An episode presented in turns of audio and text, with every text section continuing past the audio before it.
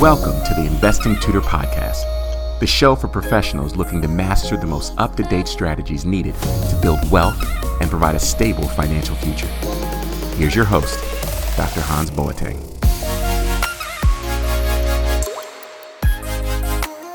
Hello, friends. Dr. Hans here, the Investing Tutor, and I have an incredible episode for you today. Joining us on today's podcast is Barbara Schreihans.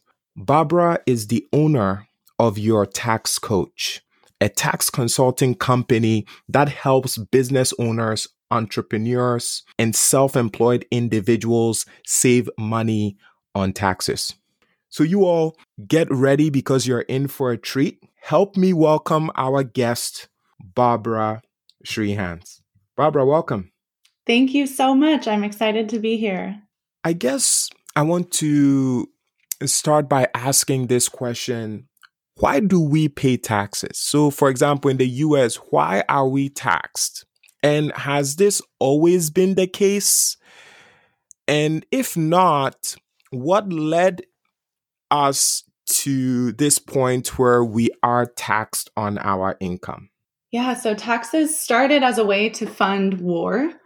And I do think that's a significant reason why we still have taxes and why there will always be taxes. But as far as increasing tax rates, it's simply because there's a higher demand for government subsidies or government programs. And so the government needs money and it has to come from somewhere. And so they tax their citizens. So, in essence, what you're saying is that the way that the government is able to bring in money is mainly by taxation. So, other than taxes, there's no other way for the money to the government to have money. Am I right? Well, I do think there are other ways. Um, they can borrow money, they can invest money, just like we invest our own funds. They can invest their funds as well. And there are other ways the government can get money, but for the majority, a lot of it is taxes. So, what got you passionate or interested in taxes? Because it seems so complicated. So, growing up, I I always loved math and I always loved law. Like I thought I was going to be a lawyer, and then I realized law school just seemed daunting. But so I knew I always wanted something to to be in like the math numbers space. And then when I was in college I was I became a single mom. And so I went to my career counselor and I I asked her I was like what is one job that 100% the day I graduate I'm going to get a job? And she said accounting. And so I was already majoring in business but wasn't sure about my specific concentration. And so I made that accounting. And then when you're in accounting, you can choose either tax or audit. And I liked the tax side of things just because it was more law based. And so, yeah, that's how I got into it. So, off the top of your head, what are one or two amazing tax strategies that someone who's listening, and I guess you can break it into two, you can speak to that entrepreneur business owner right what they uh, like a tax strategy it could be one or two that they can think about know and also for the individual that doesn't have a business is there one or two tax strategies that you can share that they can implement as well Yep. So for business owners, the first thing I look at is what entity type they are. There's a bunch of different entity types. And a lot of people are either sole proprietors or LLCs. I would say about 80% of business owners are either sole proprietors or LLCs, and you're actually taxed the highest when you are that entity type. So I dig into their business, figure out what their profits are, and see how much they would save if they were to switch their entity to an S corporation. Now, there are more requirements and rules for being an S corp but the tax savings can be huge. You can save up to $20,000 per year just by switching to an S corp. And if you're a husband, wife, or spouse's business owner, that's double. You can save up to 40,000. So that that's something I look at first is is their entity type accurate? I would say another really fun strategy is if you have any children to employ your children in your business and you can actually pay them tax free and then it's a business expense in your business. Now, of course, there's documentation involved and we have to assign them a job, but um, with social media and the internet now, it's pretty easy to to figure out a job for them. So those are a couple of fun strategies. When you're a W 2 employee, it's a lot harder to, of course, find those legal loopholes, but there's a lot that you can do around retirement and investing. So I would say the first thing to look at is make sure you're maxing out your 401k if you have one with your employer, because that's tax free money, you know, pre tax money that you can set aside for your life later. And then if you are a qualified investor, which you have to hit certain income thresholds for that. But there's some really cool oil and gas investments that can really help you tax wise, as well as conservation easements. Those are pretty complicated, hard to get into, but the tax savings are phenomenal. I helped about a dozen clients do conservation easements last year and they saved millions of dollars. So those are some cool ones. So then in the network marketing space, their uh, typical pitch to people to kind of like have their own side business is that once you have a network marketing business, you can write off so much, right?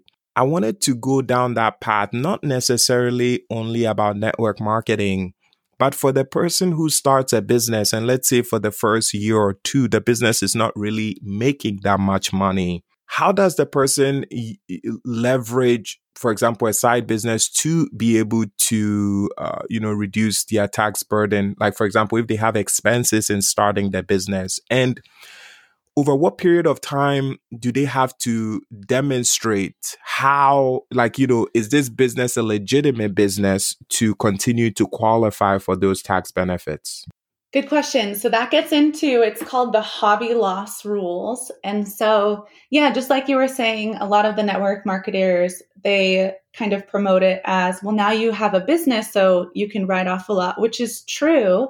If you have a home office, you can write off home office deductions, you could write off vehicle deductions, as well as all of your meals that if you have a meal with someone and you're talking to them about you know the product or service that you're selling. And so it is a really good way to throw off a taxable loss.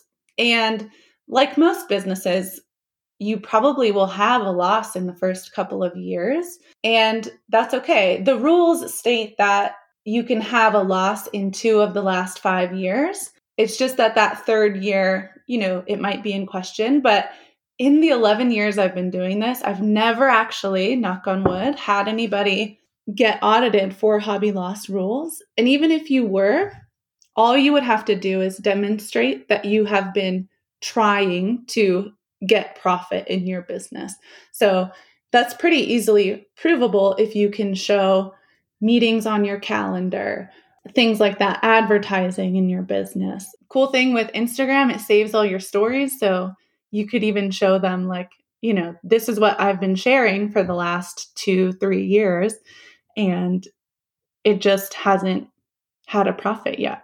That's phenomenal. Uh, thank you for that information. Another fascinating thing that i believe the data shows is that most people prefer to receive a tax refund.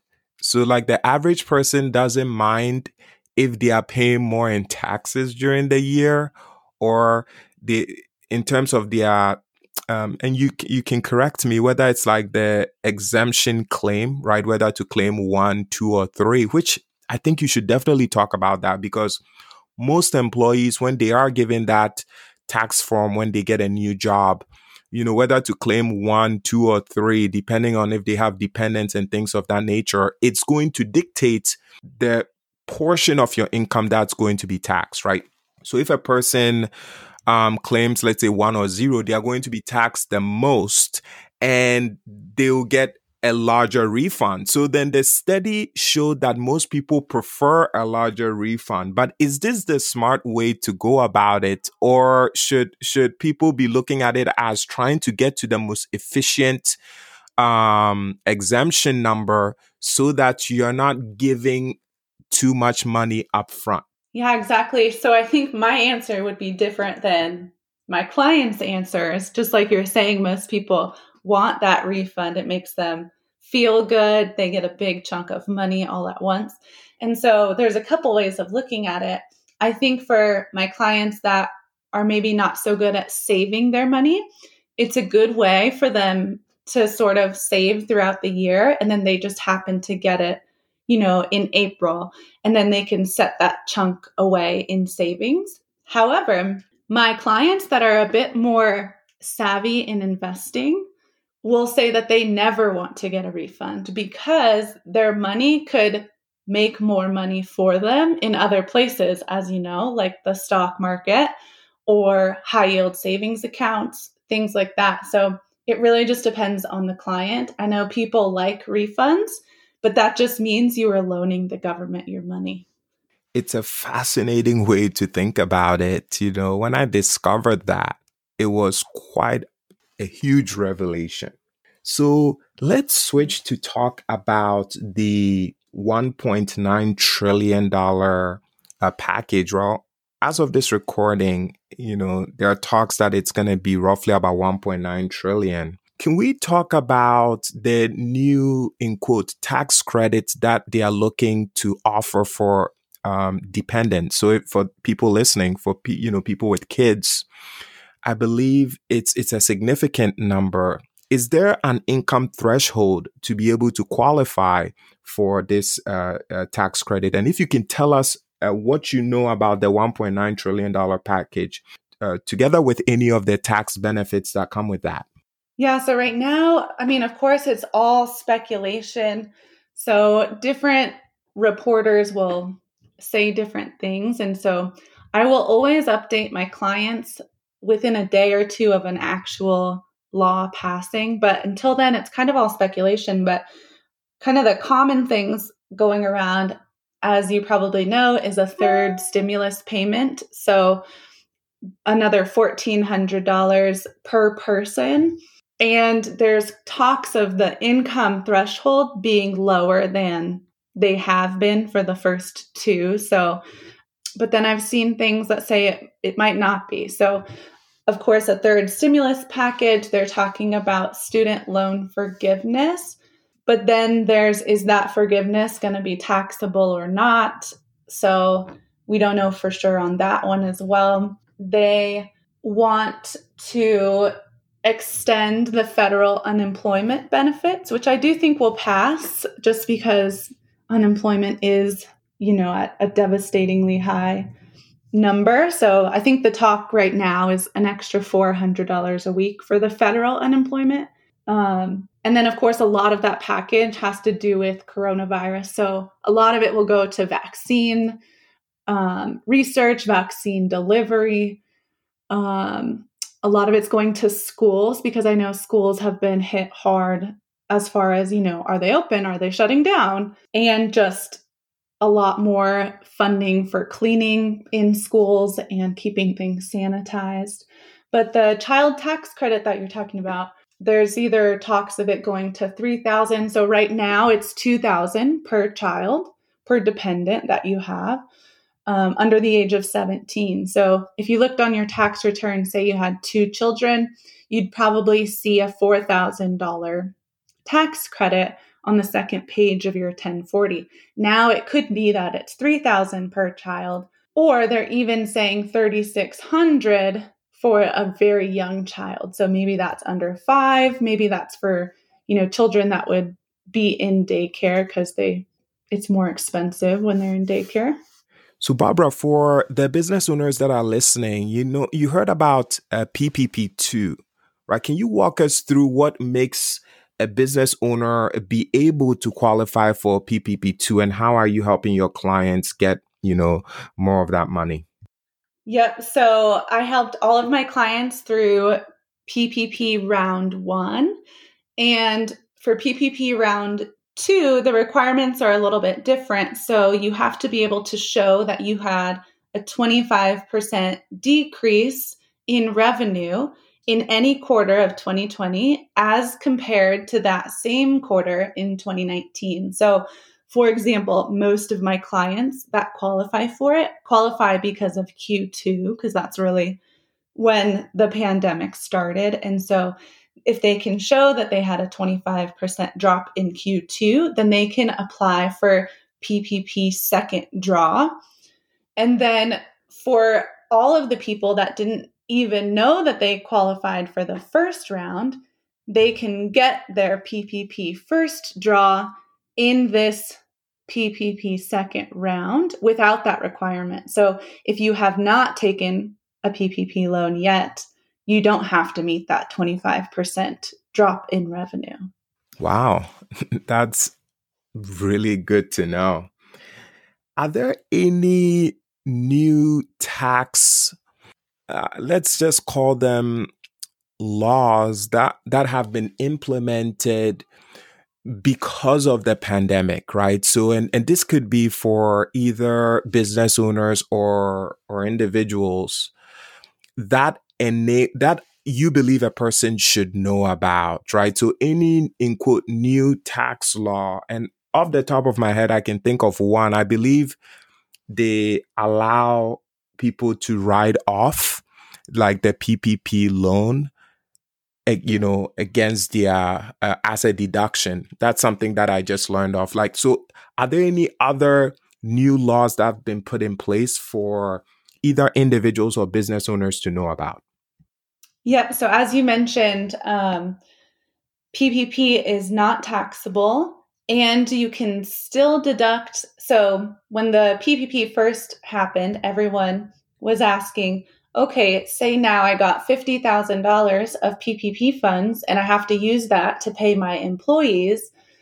They were not sure if they could deduct that $50,000 wage expense on their business returns, which they could not until that second stimulus bill passed at the end of December of last year. So so now the PPP funds are not taxable and the expenses that you use it for are a business deduction. So that was a great change in law.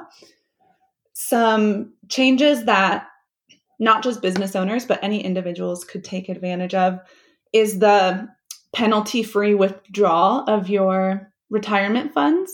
So, if you are in a place where maybe you're not making as much as you made prior to the pandemic and you need a little bit more funds, you could withdraw from your retirement accounts penalty free and you can elect now that's penalty free, not tax free, um, but you can elect to pay it back over three years on your tax returns. So, say you took out $30,000 of retirement funds, you only have to claim 10,000 of it on the next three tax returns. So, I know a lot of people that took advantage of that, not just because they needed funds for everyday life, but I had clients take it out for other business ventures, um, for paying for college funds. So I thought that was a good change. And that one's effective for 2021 as well. And then they also made it so that even if you take the standard deduction, you can still claim a, up to a $300 charitable deduction on your tax return. So I think that was to incentivize people to donate um, a lot of times when tax laws pass, it's because they're incentivizing you to spend in a certain way. And so this law, I think, passed because so many charities needed funding last year. And so um, they said for 2020, you can take a $300 charitable deduction. And then for 2021, you actually get 600 if you're married. And then one for business owners that I thought was great and also a way for them to incentivize our spending is that they changed the meals business deduction. Typically, it's a 50% deduction. So, say in 2020, you spent $1,000 on business meals, you really only get a $500 business deduction for that, 50%.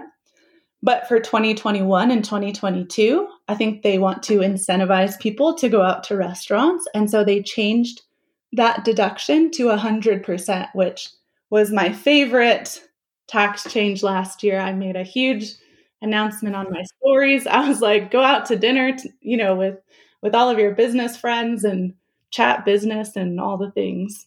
Yeah, I saw that. And it, it even confirms you're very knowledgeable and you keep up to date with what's going on because you are right. I did see that the meal deduction was increased from 50% to 100%. Uh, Barbara, mm-hmm. I wanted to ask you this. I learned this from Robert Kiyosaki, and it was one of the defining moments in my life. He said that employees are taxed first before they even get their money to be able to spend. But business owners are able to spend first and they can spend in ways that reduce their tax burden. And then whatever is left gets to be taxed. And this dichotomy, like, makes a huge difference in one, the amount of money that a person is getting, but also in their ability to be able to build wealth. So, can you talk about this difference? Yeah, I love that you brought that up. I love the four is I think he calls it the four quadrants. Um, rich dad, yes. poor dad. Mm-hmm. Employee, so, like self-employed, employee, self-employed, business owner, and investor. Yep. Yeah.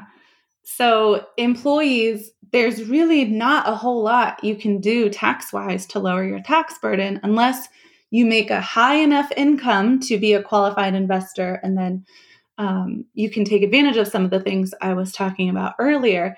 And so the self employed, there's just so much more freedom in how you can spend your money and the amount of money that you're taxed on. And so you can kind of, you know, I always tell my clients, let's find a way to write off your whole life. Um, and so we're always trying to find ways that that maybe a seemingly personal trip, personal travel, vacation can then be a business trip. And then it's a business deduction. Or how can we, you want to buy a new car? Well, let's find a way to write that off in the business. Or you want to save for your children's college. Well, there's a way to do that in your business. And so, yeah, self employed just have the so much more freedom than employees. Uh, Barbara, can you speak to us about uh, what's called the backdoor Roth, right? So with the Roth IRA, there's a certain income limit for individuals to qualify for that. But there's also something called the backdoor Roth. Can you walk us through that process? Yeah, I take advantage of that each year as well. So basically you there's a workaround to that income limit for the Roth contributions. And so you make a non deductible traditional IRA contribution. And then your financial advisor, or at least for us, we use our financial advisor, then he contributes that to the Roth. And so it's typically, you can typically do that within about a month of contributing from one to the other. Just don't have it be the same day. But yeah, there's a it's called a backdoor Roth. phenomenon for individuals who don't have financial advisors, a regular brokerage account like a Charles Schwab, Fidelity, Vanguard, they'll be able to help you do that as well. So you contribute that money into, and what did you call it? The, the first account that it's placed in? Non deductible traditional IRA. So that non deductible traditional IRA, you put that money in first, and then like I'm saying, a brokerage account at either Charles Schwab, Fidelity, Vanguard, any of the ones with uh, an IRA, they'll be able to help you then roll that over into a Roth IRA, right? So that is the backdoor. And that's the way for individuals who are earning beyond a certain income limit to be able to get access to uh, the Roth IRA, which essentially allows you to be able to invest without paying taxes on those gains in the future. So it's a vehicle that is very, very attractive to individuals who want to find ways to be able to build wealth without paying taxes. For me, I tend to say, at the very least, when it comes to investing, start investing, right? Begin building wealth. And it's super important for people to start. So I don't only stress on Roth IRAs. I also believe a person should even begin with a brokerage account because at the end of the day, if you have a hundred percent of a million dollars and all you're paying is 15% in terms of tax, well, then guess what? At least you have or you still keep $850,000 of money that you wouldn't have had anyways.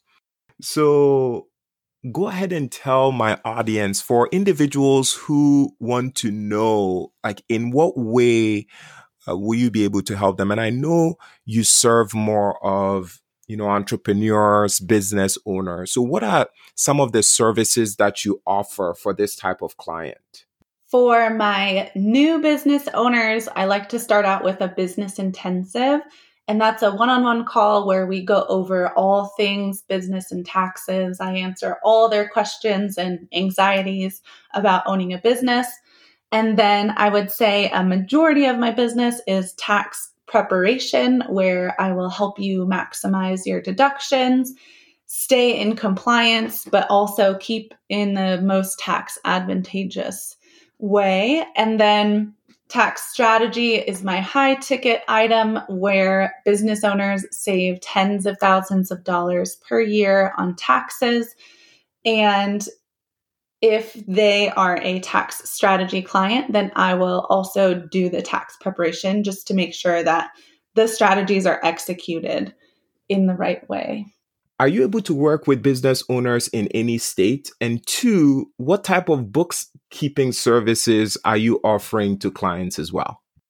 Yeah. So, unlike attorneys that have to practice in one state, we can practice in all 50. So, that's been amazing for you know, a 100% virtual practice. I can help anyone in any state.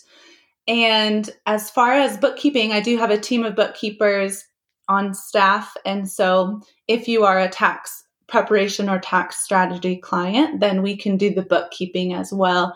I I always get clients, you know, in the middle of tax season that are like, "Well, I haven't done anything for all of last year, but this is what I think my profit is." And then we go in and fix the books and like last year I had a client save $18,000 just because we cleaned up the bookkeeping. So I know business owners don't want to pay for it at the beginning because it just seems like an annoying expense, but it really can help you a lot, save time and save money. So, Barbara, for individuals who are listening who uh, want to connect with you, can you share with us maybe a website or on social media where that business owner or that entrepreneur that's listening to this, where they can find you? Yep, they can go to yourtaxcoach.biz or I'm on any social media platform at your tax coach, but I am on Instagram the most and I story every day on little tips and tricks and tax savings and money mindset and all the things. So if you are on social media, I would say find me on Instagram at your tax coach. Barbara, can you share one last mic drop something that's just going to blow our minds, right? And then we'll be able to leave on that note. Mm. So I already said a couple of them. Definitely look at your entity type. And if you have children, you should be paying your kids.